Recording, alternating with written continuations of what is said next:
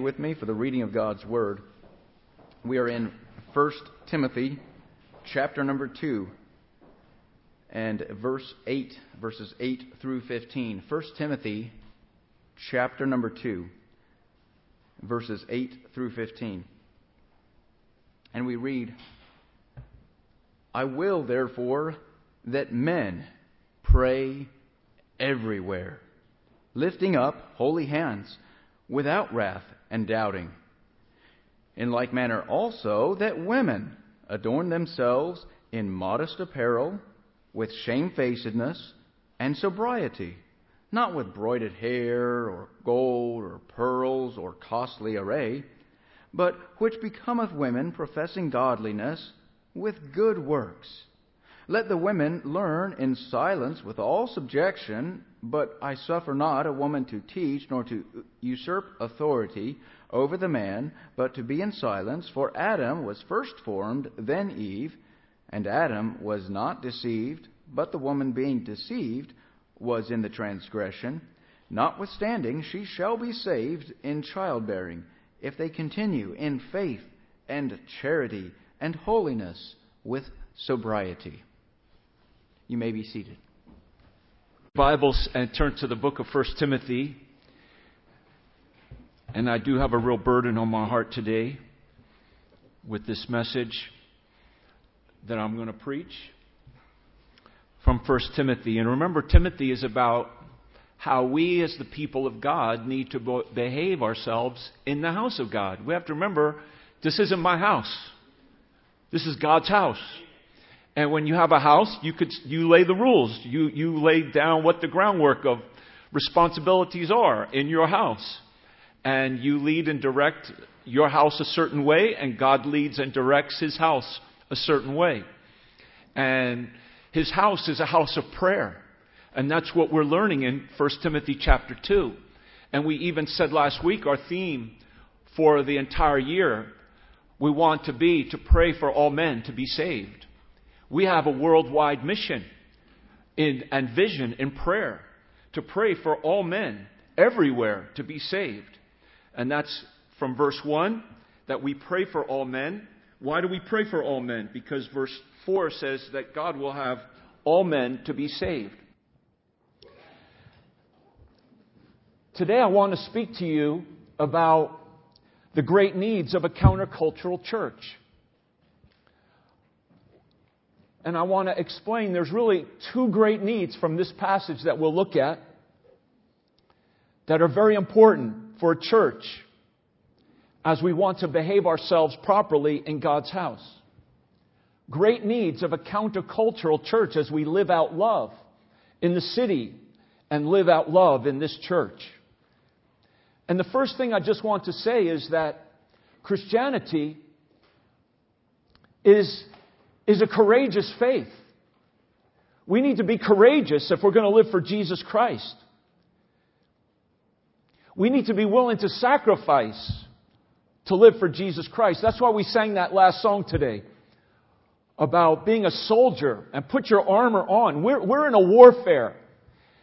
And what I'm going to speak to you on today, it's not going to be easy for me to speak on it, and it's not going to be easy for you to hear it or, or to live it out. But we need to take on our armor, and we need to take up our cross, and remember that the cross is not just a piece of jewelry we put on, but it's an instrument of sacrifice and death. And when you go to the cross, you die.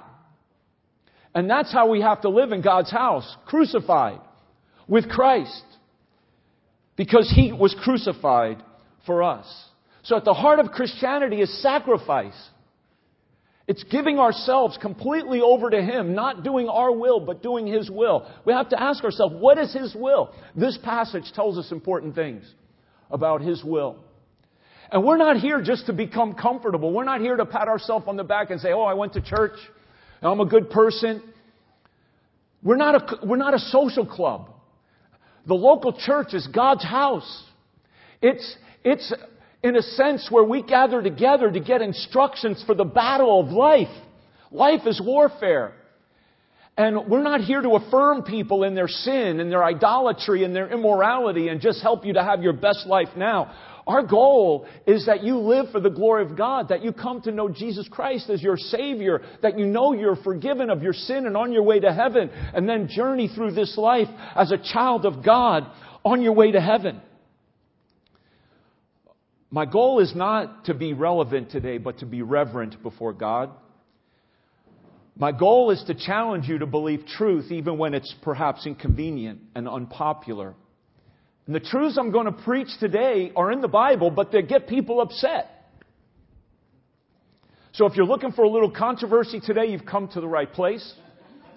This is perhaps the most controversial passage of Scripture, one of the most controversial in the entire New Testament.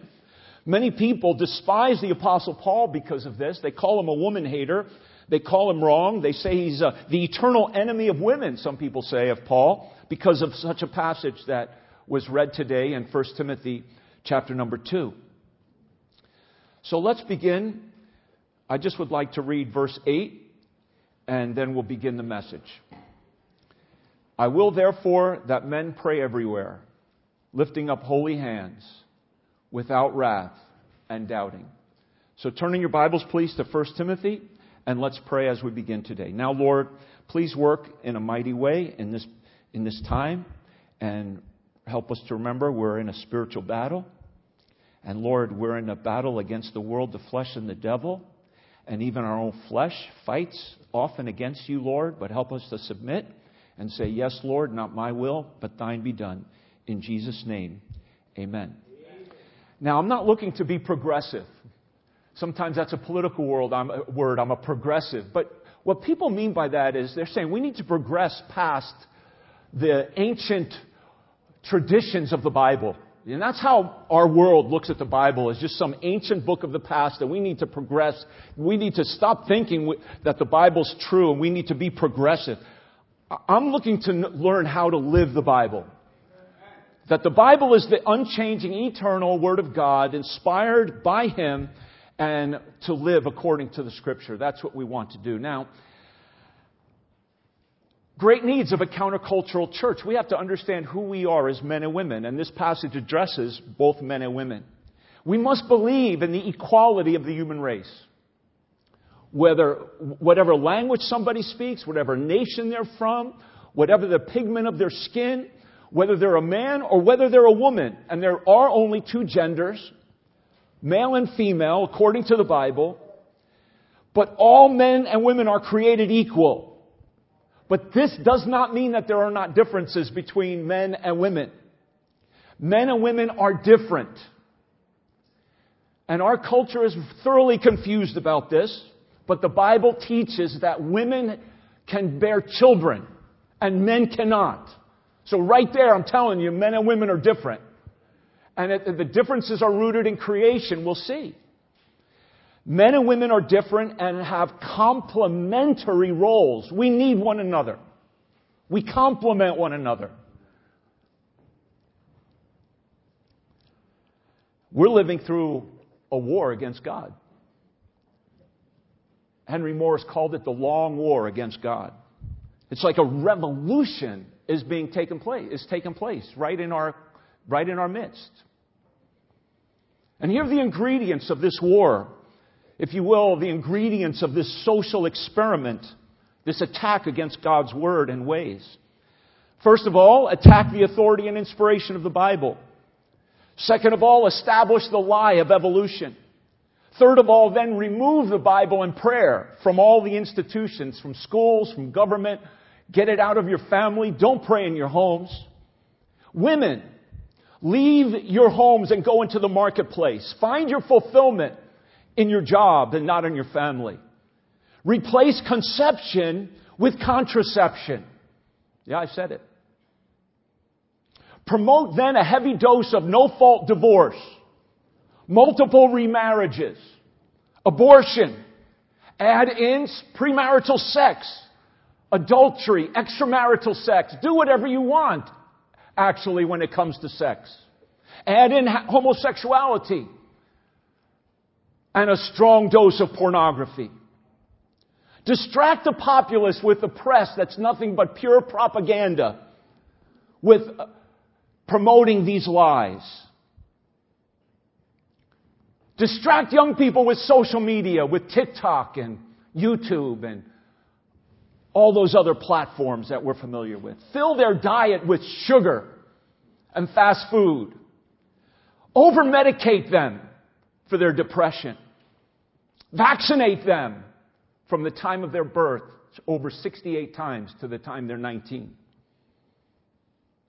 And put all of this into the oven. And what does it cook up? It cooks up a depressed, overweight, overly medicated, cursing, abusive, over vaccinated, sickly, godless, infertile culture that has broken families, compromised churches, and a corrupt government. Our culture is confused. We're at war against God. And the pressure to compromise is on every one of us. It's on our church. It's on men. It's on women. It's on every home to conform to this world. Am I right? But my Bible still says, be not conformed to this world, but be transformed. So the church is not to conform, but we are to be a. This world, let me put it this way, is so radically ungodly. If you try to live for Jesus even 10%, you'll be, you'll be called weird and an oddball and radical yourself. If you try to live for Jesus 100%, you'll be called all kinds of other names nowadays. But let it happen. This world is so radically ungodly, the normal Christian life will appear insane let the world call us what they want. Let us conform ourselves to the image of Jesus Christ and the obedience of His Word. There's two things I just want to really say, two main things from this passage. Now, ladies, Paul addresses the men in one verse, and ladies get extra love from all the way from verse 9 to 15. So I'm going to hit the men pretty fast, but I'm going to hit the men. Because men, if we do what Paul says right here, we would have far less problems in this society that we're living in. Perhaps everything that I just said about our war against God in this culture is because we don't have what it says in verse 8 where Paul says, I will that men do what? Pray everywhere. If we had praying men, we wouldn't have a culture at war against God. Men, we need to pray. That's what Paul says. I will that men pray everywhere. And he's talking about really in the house of God. We need praying men. Now, men, let's face it, women outdo us in prayer. More women come to prayer meetings. Women more regularly read their Bible. Women read Christian books. What about men? Men don't pray. Men think often, our culture says that spiritual work and prayer and going to church, that's the job of the woman. That's not in my Bible. Jesus Christ was a man of all men. And he chose men to be apostles. And it was men who led in the evangelization of the world. We need to have praying men in our culture who know that prayer is hard work. Prayer is God's work. We need praying men. Do you know more women serve in the church? More women teach Sunday school classes. More women teach the children in junior church. Where are the men? We need praying men, I say. If men will pray, women will follow. If men will pray, women will gladly submit to praying man.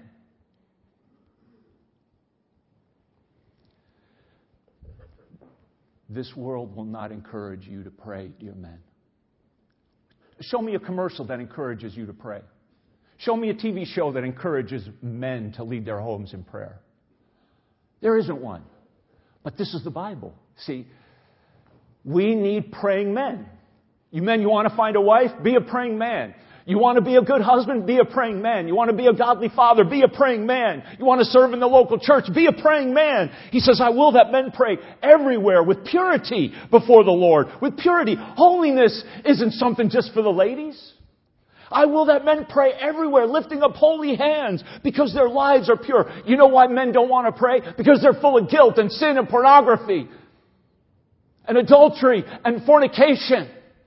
We need to repent so that we can pray. We need to be men who will be pure before God. And if you need to confess your sin, thank God we have a forgiving Savior. So we need men to pray with purity before the Lord. And we need men to pray to have with peace before others. It says, I will that men pray everywhere, lifting up holy hands. And then it says, without wrath and doubting. The wrath there is anger. You know, you know why men don't pray? They're angry. Many times men are angry at their father, or they're angry at somebody at work. You don't pray when you're mad. You know what you do when you're angry? You complain, you murmur. It says without wrath and doubting. Doubting, God doesn't love me. There's no God. The Bible's not true. And with their anger, they dispute with God. That's the idea of that doubting too. It's, it's like questioning God, arguing, anger and arguing. You could almost read that. So men need to pray with holy hands, with purity and with peace. Pour out your heart to God, men. But get rid of your anger. And don't fight against God. Because we're going to have to stand before Him someday. Get right with God. We need praying men. Boy, do we ever. This perhaps is the foundational problem to our society. I will therefore that men pray everywhere. That's what Paul says. Okay, I hope I hit the men hard enough, ladies. What I think? What do you think? Because here I come. You ready? Okay. You know, we love you, ladies. Some of the most godly people I've ever met in my life have been in churches, small churches like this, whether in Brooklyn, Sister Kathleen James, known her for so many years, going all the way back to 1984 when the James family came into our church. When a 25 year old pastor started that church, they've known me since, since people were telling me, Oh, you're so young to be a pastor. I was pretty young back then, right? Didn't people, oh, he's so young to be a pastor. Now it's like, when are you going to retire, Pastor?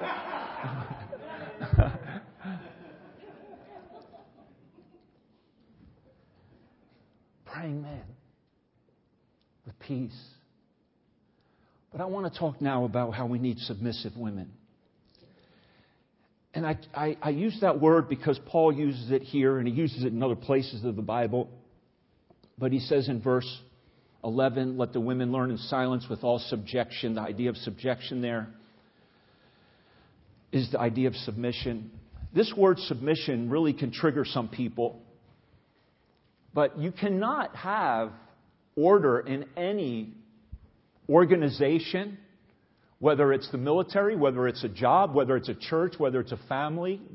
You have to have submission. People who understand their role. And then get in line with what their responsibility is. That's really submission. Without submission to society and to the laws of our country, there would be anarchy. So submission is absolutely important. And there's two key areas that Paul talks about in this passage where women need to show submission. And the first one is verses 9 and 10. It's in submission in the way you adorn yourself. The attire. He, he says the attire you put on. Your clothes. In verse 9 and 10, let me just read it, please. Again, it says, In like manner also that, that women adorn themselves. Now, when he says in like manner also, he could be saying that as you come into the house of God and pray, that this is how you should attire yourself, this is how you should dress. It says that uh, he says, adorn themselves in modest apparel with shamefacedness and sobriety not with broided hair, gold, or pearls, or costly array, but which becometh woman professing godliness with good works. So there's a submission in dress here, and I just put this timeless principle just to try to encapsulate those verses is that a woman is to dress in, in such a way as to communicate the kind of person they are. And the way you dress communicates the kind of person you are in your heart. So dress in a way that is appropriate. Notice the word that becometh in verse 10, but which becometh women professing godliness. In the, the word becometh, I put appropriate. Dress in a way that is appropriate for a woman who is professing, and you could also read the word promising there. You know what Christianity is? Christianity is saying, I believe that Jesus Christ is holy. And now I want to follow him and be, be what kind of a person? Holy as he is holy. Christianity is a promise that I want to do my best by the power of God in me to live a holy life. Christ in me, the hope of glory. So the idea there of professing is in coming to Christ, you promised before God, your, your profession of faith in Christ was a promise to Him to live a holy life. So dress in a way that, that, that reflects that promise to God, that you want to live a holy life. Dress in a way appropriately that becomes or reflects your desire to live a godly life, not a glamorous life. Now, the word modest there in verse 9, you see that word? You like that word? Adorn themselves in modest apparel. And you see the word adorn? In like manner, also that women adorn themselves in modest apparel. Both of those words are actually the same word. The root word of them is cosmos, which is the world. In other words, how God has orderly arranged the world. And the idea of adorn and modest, it's, we, you, you get our, your word cosmetic from that. Okay, it comes from the idea of adorning yourself. I'm going to put cosmetics on my face.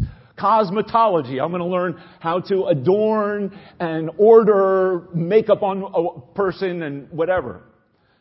So the idea of cosmetic is the idea of adorning in a modest way, though.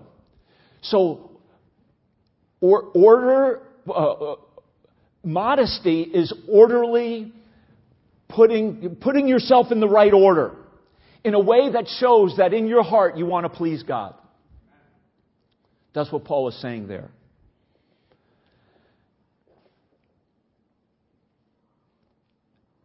And in 1 Timothy chapter 3 verse 2, if you just to let you know, that some of these same qualifications for the women and their submission is for me too. Do you know that same word adorn and modest is used for the pastor in chapter 3 verse 2. It's translated a different way in English, but it's the same Greek word. You could check it out. You see where in 1 Timothy chapter 3 verse 2 it says a pastor must be of good behavior. That means I'm supposed to be modest. I'm supposed to have my life properly ordered as well. So I preach to myself to live modestly. So, ladies, this world is not a modest place. You're not going to learn how to live modestly by looking at TV commercials and going to Macy's or going to the different stores, and they're not going to encourage you. This world is not going to encourage you to be modest in your appearance. And let's face it, our culture is radically immodest. There's skin tight clothes and low necklines that want to show your private areas, high hemlines that make men very interested and get distracted. Men are very interested and distracted by a woman's beauty. Men are really, we're not a whole lot to look at. But ask a man if a woman is something to look at. Well, yeah. So adorn yourselves in modesty. So the three principles here I want to look at is, and, and I'm just going to list them here. The first one, and there are blanks in your notes in your bulletin if you're following along. The three principles of a woman's outward attire is that it should be a mirror of the inner woman. So the way you dress outwardly should mirror your inward heart. And the two words there for this principle in verse 9a it says, in like manner also that women adorn themselves mo- with modest apparel, with shamefacedness and sobriety. Now we don't really talk that much that way very much, like shamefacedness. But you know what? It's only that word only appears twice in the New Testament. The other time it's translated reverence. So dress with a, a, a desire to live reverently before God. Now, realize this Paul's writing to, the, to Timothy, and he was trying to fix problems in a church in Ephesus. Ephesus had one of the largest religious centers in the world at that time, and it was, it was a temple to Diana. And, it was, and there was prostitution associated with the temple. So there were women dressed in a certain way as to be provocative and also to basically announce what they wanted and what you could get from them. And so women are, to, Paul's saying, women, dress in a way that is reverent, with sobriety, And that word sobriety, it's also the last word of verse 15. You see in verse 15, sobriety with shamefacedness, that's reverence. Sobriety is inner self control. To control your passions and desires. Now, all of us have to do that. We all have passions and desires. We have to bring them under the control of the Holy Spirit. And it's uh, at the end of verse 15. He says that women should continue in faith and charity and holiness with what? With sobriety. But again, I say, ladies, the very same word is used for a pastor. It's down in verse 2 also of chapter 3, where it says that a pastor must be vigilant and sober. That is self control. As a pastor, I have to be self controlled. And so do you, ladies, and so do all of us as believers in Jesus Christ. So, submission and dress should mirror the inner woman. Shamefacedness is reverence, sobriety is self control. That word soberness or self, uh, sobriety is also used where Paul was telling Festus, he says, but that Paul spoke forth the words of truth and soberness. So that's the Christian life words of truth and self control. The second thing there is that principles of a woman's attire is it should avoid extravagant expenses of time and money. Now, you're going to spend some time adorning yourself, and that's obvious. You're going to spend some money. You have to. You have to put, on clothes, and you have to make yourself look beautiful. Women want to look beautiful, and there's absolutely nothing wrong with that. God made you that way. God made you, actually, ladies, to, to fix your hair up. Ladies like to fix their hair up. That's, that's you in the image of God. The hair is the glory of the woman. But, but the point of this verse isn't that you don't adorn yourself to be beautiful. That's not the point. The point is, is that you don't make extravagant expenses in time and money. That's what he says in verse number 10. He says, I'm sorry, verse 9. He says, not with broided hair or gold or pearls or costly. That's the key word there. Costly array. Now, he doesn't give a dollar amount. What's costly? You have to use your wisdom and self control to know what you should buy. But you know, as, as a pastor, I have a Honda.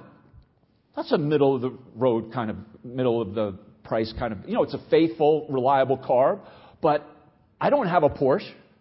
What if, as a pastor, I said, I want a Porsche church.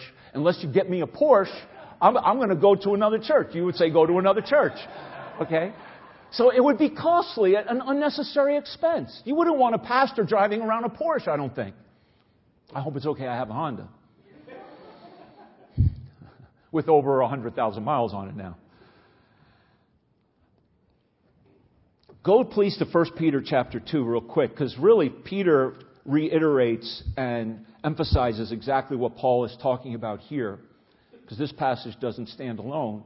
1 Peter chapter 3, I'm sorry, 1 Peter chapter 3 and verse 2, talking about wives who don't have saved husbands, and he says in verse 2, while they behold your chaste conversation, that's your pure or holy conversation or lifestyle, coupled with fear, that is the fear and reverence of God verse 2. And then it says, Whose adorning, let it not be the outward adorning of the plaiting the hair, the wearing of gold, or of putting on of apparel.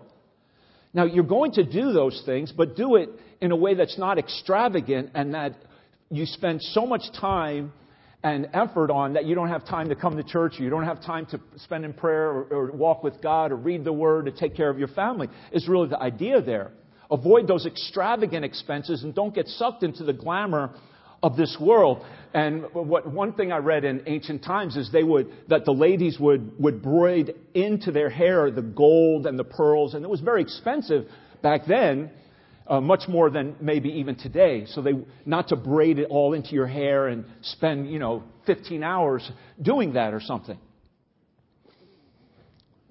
And the third thing here, oh, and there's the verse, but he says, let it be the hidden man of the heart and that which is not corruptible, even the ornament of a meek and quiet spirit, which is in the sight of God of great price. So your inward adorning is more important than the outward adorning. And the third thing here is a woman's dress should be submissive in that it should mirror the inner woman. It should avoid extravagant expense of time and money, and it should reflect a godly life, professing godliness. Dress in a way that reflects your promise to live a godly life. So if you dress biblically, I believe you will dress differently from the world. Is that fair to say? So dress with a dignity of purpose. How's that? Dress with a dignity, because you are a dignified person. You have dignity before God. You bear the image of God. Don't demean yourself. Dress with dignity of purpose, not to be a distraction, because you're beautiful, and if you dress immodestly, you'll distract the men. Dress differently from the world. That's what I'm appealing, modestly.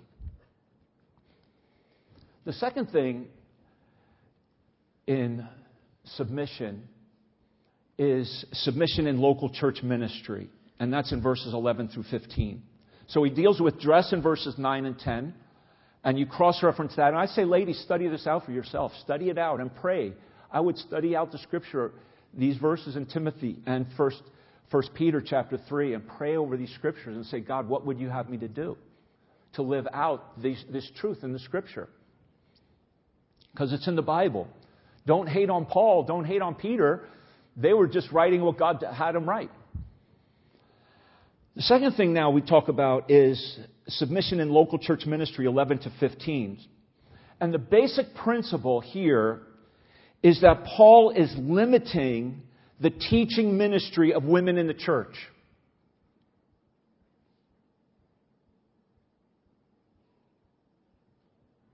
You all right with that? Paul is limiting the teaching ministry of women in the church, and he roots that roots his reasoning in creation. Not just what was happening in the culture at that present time, but the, but the principle is rooted in the creation of Adam and Eve. So the first thing we want to see is that women are not to have a teaching role over men. This is verse 11. He says, Let the women learn in silence with all subjection. Now, when it says let the woman learn in silence with all subjection. Then he, he further explains that in verse 12 I suffer not a woman to teach. So he's limiting the teaching role over men in the house of God. Why is that? Teaching is an authoritative transmission of the truth. And that's an important statement. I believe it. I put it in your notes. Teaching is an authoritative transmission of biblical truth. I want to just go to some of these verses very quickly. Look in 1 Timothy chapter 4, verse number 11. 1 Timothy 4, verse 11. Can you get that verse? It says, These things command and teach. So that authoritative teaching is to be done with, Thus saith the Lord, command and teach. Teaching is done with authority. Look in Acts chapter 13, where in the, in the church of Antioch, notice what it says. This, the idea of teachers is teaching of the whole church. In Acts chapter 13, he says, Now there was in the church that was at Antioch certain prophets and teachers. And he goes on, and they were all men Barnabas, Saul, and others. They were men and also the idea of teaching. Remember Ephesians 4:11, God gave to the church apostles, prophets, evangelists, pastors and teachers. So teaching is an authoritative transmission of biblical truth. Teachers have a position of authority and a pastor in the next passage of scripture in chapter 3 what does it say of a pastor in chapter 3 verse 2? A pastor must be what? Apt to teach. Now, and I grant you this message today, I'm trying to more, more teach. Apt to teach is a pastor must have that ability to teach. Now, the word silence doesn't mean that a woman can't speak, but it, it's speaking more of her demeanor of quietness and not arguing back and talking against. And it's used, this same word for silence, and it's used twice there, where he says, Let the women learn in silence with all subjection. And, but I suffer not a woman to teach nor to usurp authority over the man, but to be in silence. So it's used twice there. And, you know, listen, let's all wrestle with it. Wrestle with it. I wrestle with the scripture. I don't come before you today and just blown off steam. I, I read hours and hours and hours to be able to stand here today, even though I'm stuttering and stammering at times. I, I want to know what does the Bible say, and to the best of my ability, teach that and, and encourage you to live it, and I live it. That's, that's it.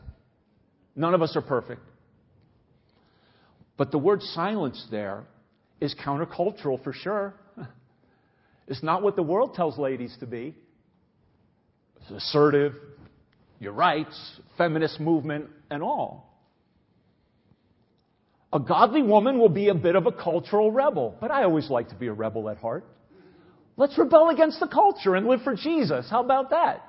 We could be rebels for Jesus in our culture. You know, this was a, this was a rebellious culture back in the day, you know, the hippie movement and, and all, uh, like kind of rebelling against the established culture. Well, as Christians, let's, let's keep up the Greenwich Village idea. Let's be, let's be rebels for Jesus completely dedicated and surrendered and standing against the, the tidal wave of ungodliness. Women are not to have a teaching role over men. But he says to be in silence. If you look in 2 Thessalonians chapter 3 verse 12, it talks about that, that same word silence is used and it says with quietness do your work. So it's with a peaceableness, a quietness, a quiet spirit. That's what Peter was saying with a meek and a quiet spirit. In the sight of God, that's a great price.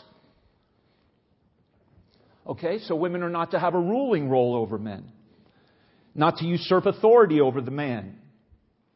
Now, there's nothing wrong with this. Somebody's going to teach. I'm teaching here today. Paul is not saying that a woman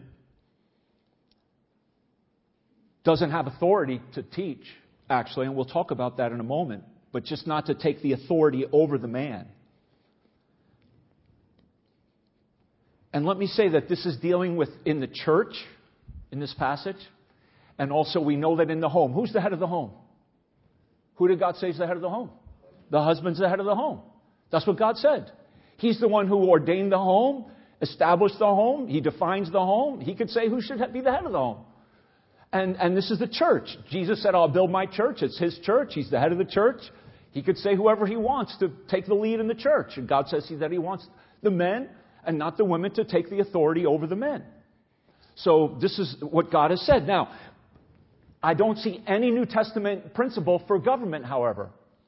And if there was a woman who had my values running for a political office, I would vote for that woman. So this is not talking about government.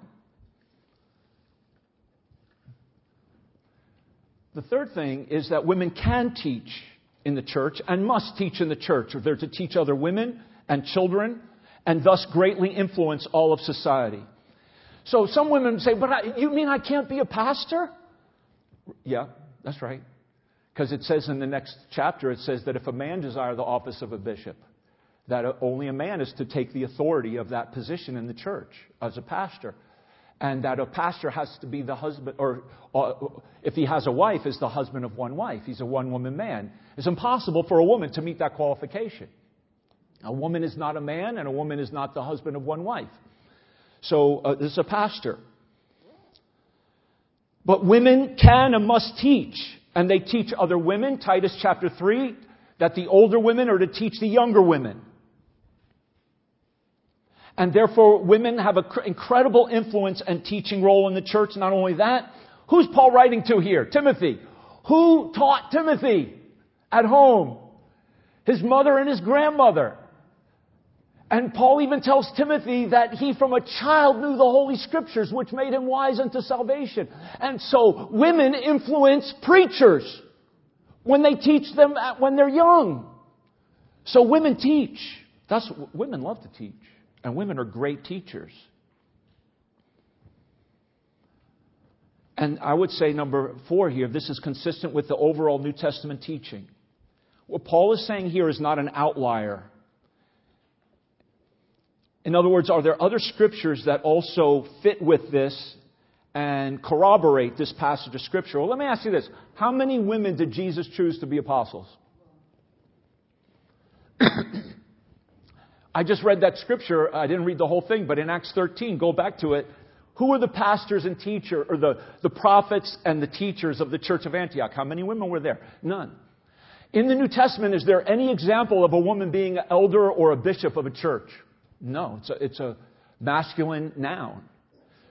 And so we, we could go on and on with this, but so this is consistent with the rest of Scripture. I'm getting some feedback here on my. Uh, is somebody on? Can somebody talk? Go quickly to 1 Corinthians chapter 11. Very important passage that also corroborates this passage here. 1 Corinthians chapter 11.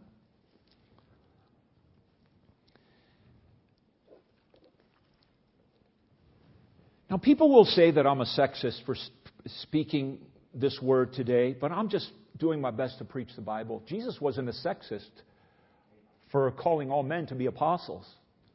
No way. That would be blasphemous. But here's the order here 1 Corinthians chapter 11 in verse number 3. And this is again rooted in creation. He says, But I would have you know that the head of every man is Christ. So men have a, an authority, Christ. The head of the woman is the man. And the head of Christ is God. So Jesus Christ has a head, his father. There's not, submission is a wonderful thing. And submission doesn't have anything to do with superiority or inferiority because Jesus is co equal and co powerful with the Father, and yet it says the head of Christ is God. The head of Christ is his Father. So, and it's, and it's because man was created first. And we'll see that even in Timothy, but we all know that God created Adam first. And now look, go down, I'm not going to read this whole passage, go down to verse 8. 1 Corinthians chapter 11, verse 8. You there with me? It says, For the man is not of the woman, but the woman is of the man. Now, why does he say that? Because God put Adam to sleep, and what did he do? He took the rib and made the woman out of the man. So the woman is made out of the man, the man is made before the woman, and then it, says in verse 9, neither was the, the man created for the woman. Oh my. It says the man was not created for the woman, but the woman for the man, to be a helper, suitable for him, to be complementary and work together with the man as your head. So, this is basic teaching of the Bible. Now, there are various attempts by evangelicals to weaken Paul's argument, restricting women. And I was really interested in this, quite frankly, and, and I read a lot about it. And I wanted to know well, why do some churches, especially Pentecostal type churches, and they, they could be lovely people, very sweet Christian people, but they do allow women preachers in their churches. And other denominations as well have women, women pastors and things. It's like, why? How do they deal with the scripture? Well, they weaken Paul's argument. And they do it various ways.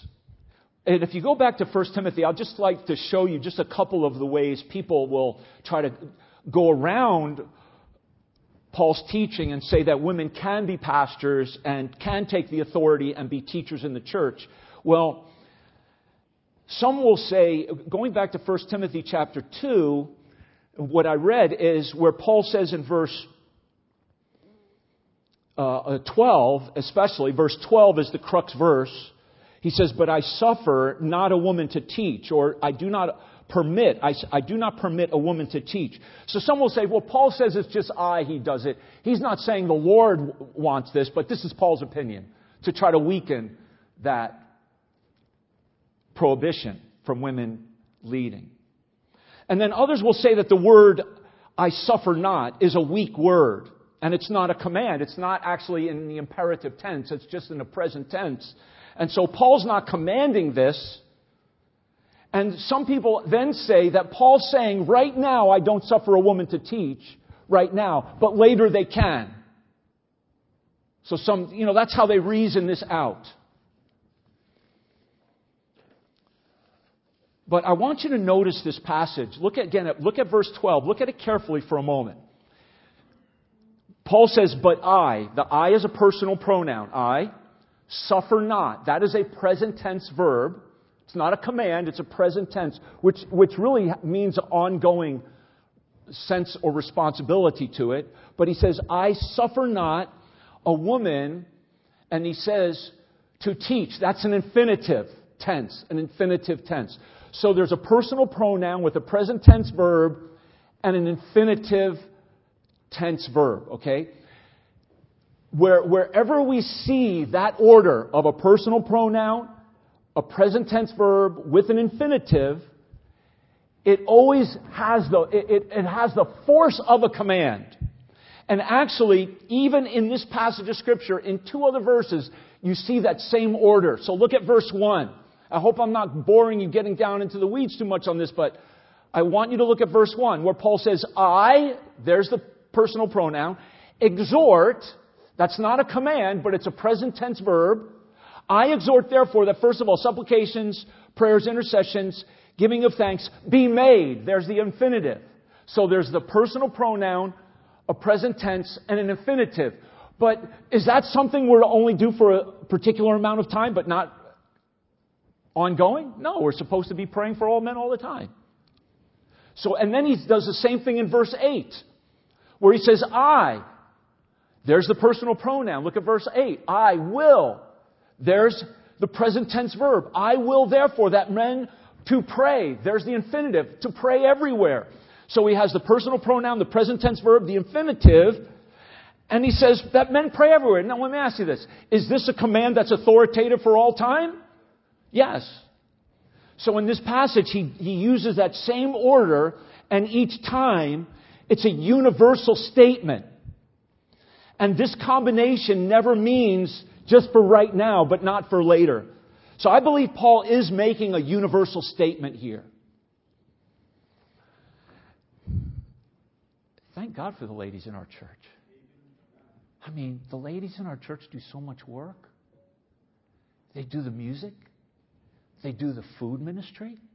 They teach the children. They go on mission trips. They clean the tables. They encourage us. They pray. They lead ministries. Women lead ministries in our church. Lead the women's ministry. Lead the, the care card ministry.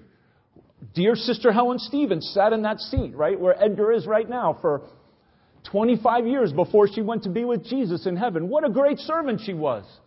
Josephine Armstead, who's not with us very much these days because of physical incapacity, but what a great servant Josephine has been, visiting in the hospitals all over the place. Karen Dykers also, she's with, with Jesus now too. She started the homeless ministry in our church. A woman started the homeless ministry in our church. Women do so many amazing things. Thank God for women. And I've, I, I think I get along well with the ladies here. Is everything okay? I mean, I praise God for the women. I praise God for my wife. I've been married 41 years. Thank God for women who love the Lord and who understand their roles. So we work together. There's plenty of ministry for men and women to do in the church. Differing roles do not diminish anyone's personal value. Submission to authority does not devalue anyone. It gives you strength. It gives you power to serve God, to do it under authority. Jesus himself submitted to his Father in heaven. And I assure you, I want all men and women of this church to grow into Jesus Christ the basic principles, and I'm trying to move fast, but I'm going to finish this message. I don't know, I didn't even look at the clock, but can you just hold with me? I don't know what time it is. I don't even want to look.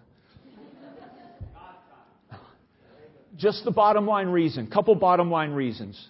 Number one is the creation order. And under that, I put it this way God desires the creation order to be on display in the home and in the church. That's why the man is the head of the wife. That's why the woman is not to usurp authority over the man in the church.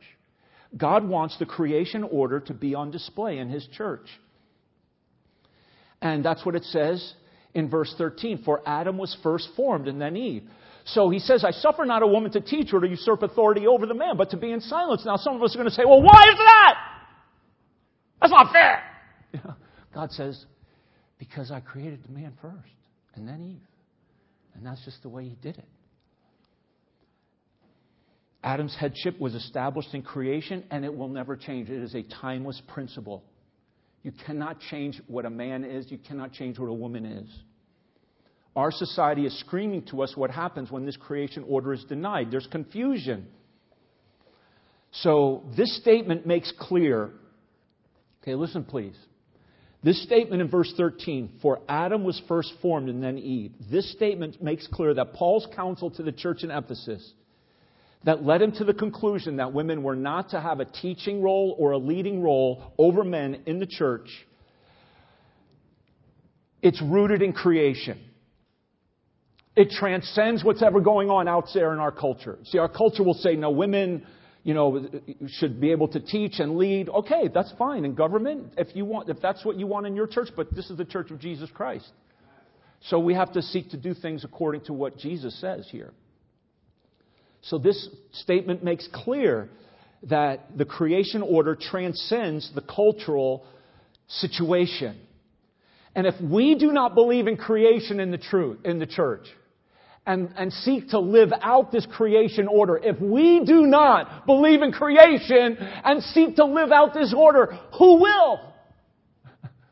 who will? Nobody will. Church, we need to hold on to this. So the creation order. And the second thing here, bottom line reason, not only the creation order to be on display in the church, but the fall of man.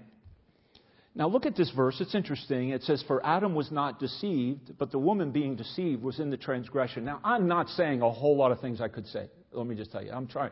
I, I actually, I'm trying to just say the most important pieces, but there's a whole lot to be said. Adam was not deceived, but the woman being deceived was in the transgression. So Adam didn't do anything wrong? Is that what Paul's saying? No. Whose responsibility is it that sin is in the world? For by one man sin entered into the world and death by sin. Women, actually, you get to duck and the man gets the blame on this. It's Adam who's held responsible because God gave the command to Adam. So, what is Paul saying here? He's not saying that Adam didn't sin. He's saying that Eve was deceived in her sinning.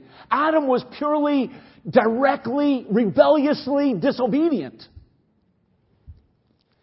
So, in the fall of man, and I, this is the way I put it here Eve took the lead and was deceived. Man, in silence, obeyed Eve and directly disobeyed God. The fall happened when a role reversal occurred.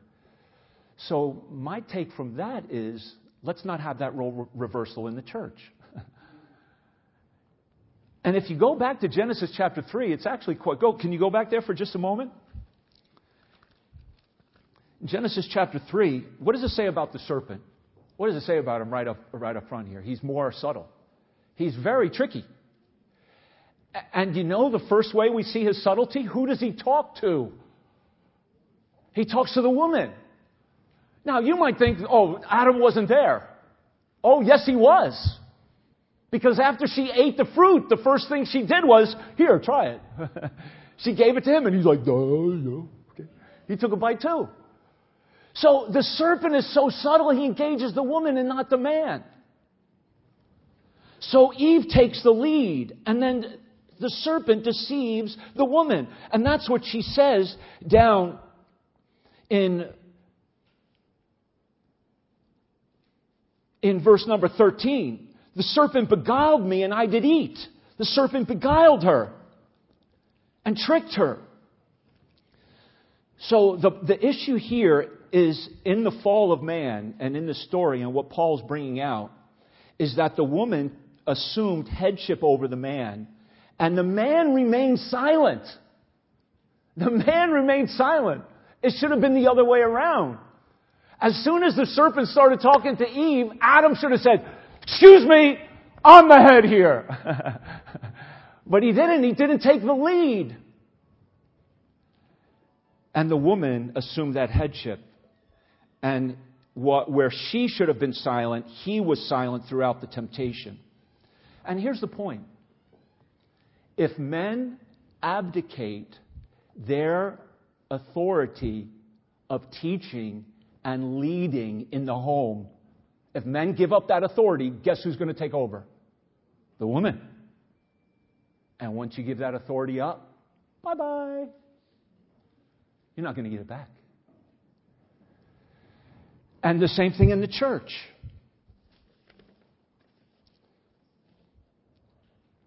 So,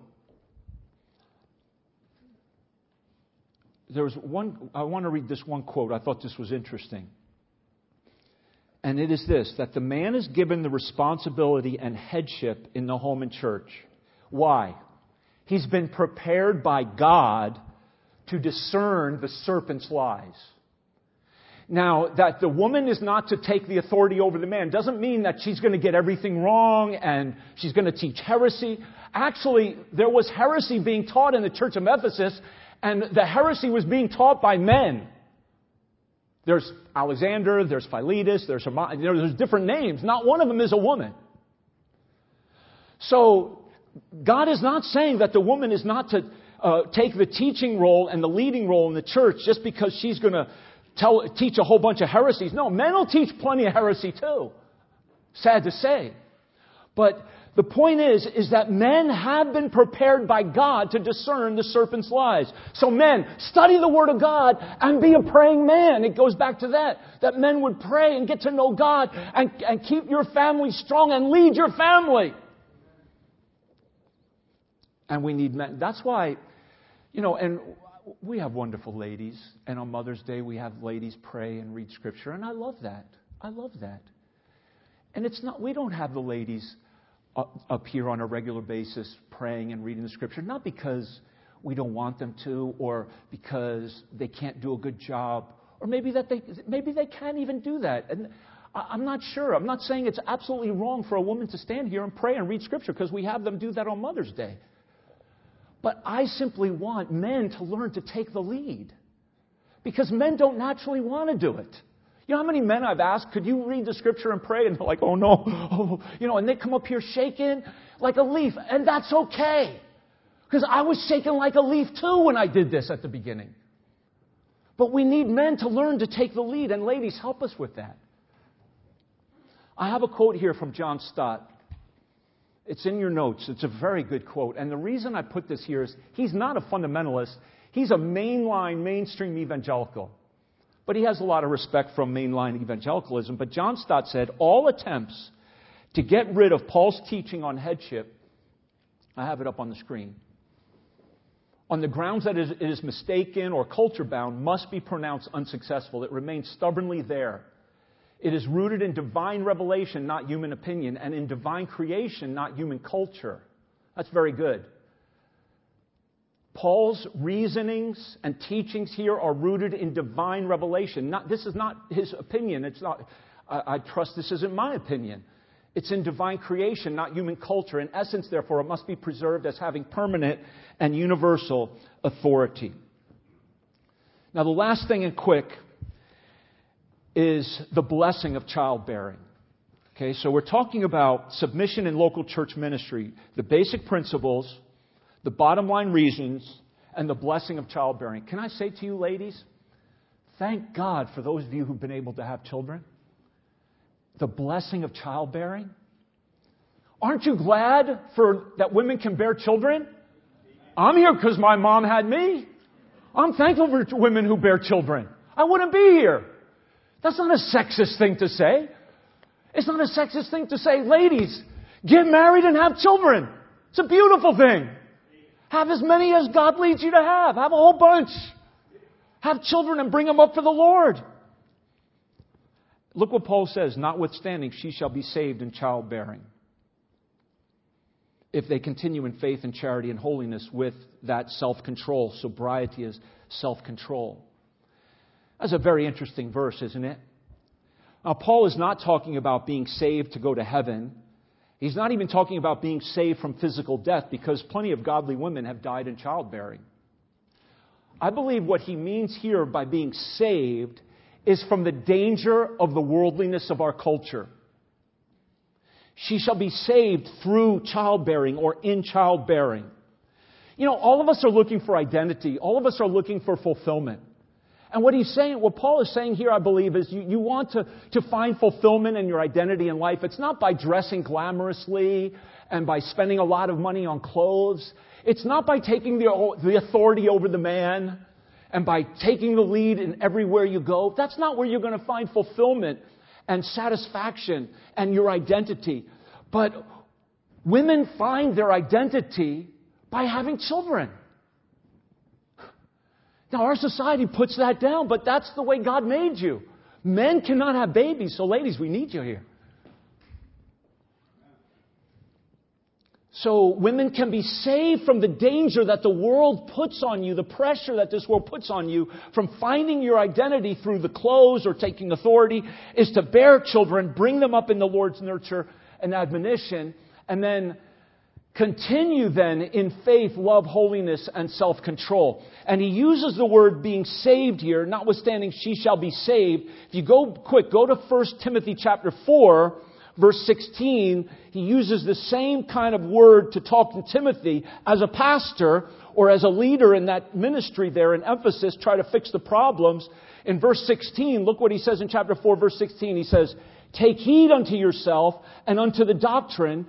Continue in them, for in doing this thou shalt both save yourself and them that hear you. You know, not talking about his soul being saved. He was already saved, but being protected from falling into the traps and pitfalls of the false teachings and the culture. Our culture has a lot of pitfalls for you to fall into. So to be saved from that, fulfill your role and your responsibility as a woman, as a woman of God. And I'll say this and I'll be done. Because some of you are not going to have children, you're single. Maybe some people who are married would love to have children, and God has not allowed that. That's okay. If you're single, don't have babies out of wedlock to fulfill that verse. And maybe you could, uh, those who are, who are married and not able to have children, plenty have tried to adopt children or foster children, and that's a beautiful thing. Some have done that here and it's a wonderful thing. But you could still overcome the culture of this world by being a single woman, or if you don't have children, as you embrace your role as a woman and then live a life of faith, love, and holiness and self control. Find your fulfillment in submission to the Lord's Word and to His ways and to Jesus Christ. But you know, I would love to see more people get married in our church. I would love to see men falling in love with women. That's a beautiful thing. We're going to have a wedding in March, by the way. Uh, Jeff, not feeling so well right now. Brother Teddy got married back there. Teddy, congratulations on your marriage. You just got back from Bulgaria. God bless you, Teddy. We look forward to meeting Nora.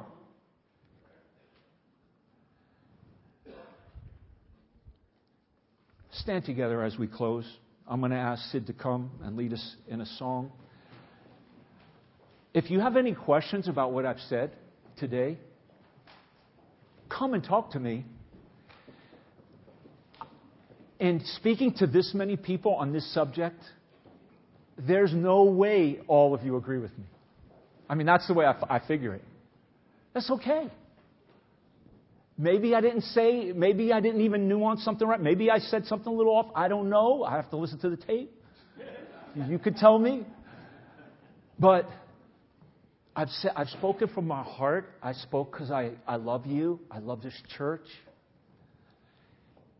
And I love our, we love our Lord. And as we close, I just want you to remember Jesus Christ.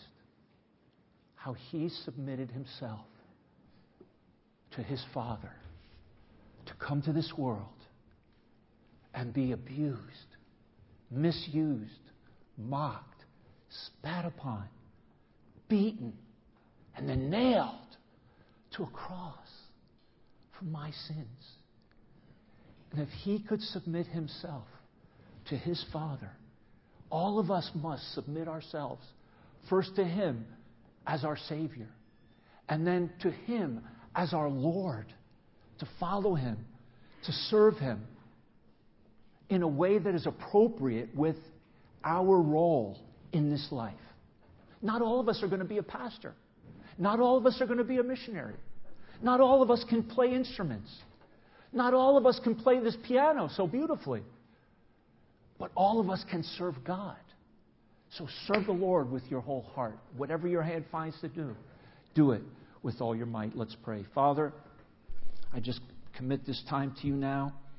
Thank you for the kind and wonderful attention of your dear people to hear this word.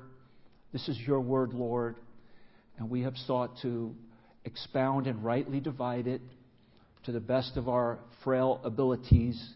And I pray that you'll give our church your full grace, that we would serve you well in this place, Lord. We want to serve you so that all men would be saved and come to the knowledge of the truth. We realize we're in your house, Lord, and we only want your glory in your house, for you are the head of your church. In Jesus' name, amen.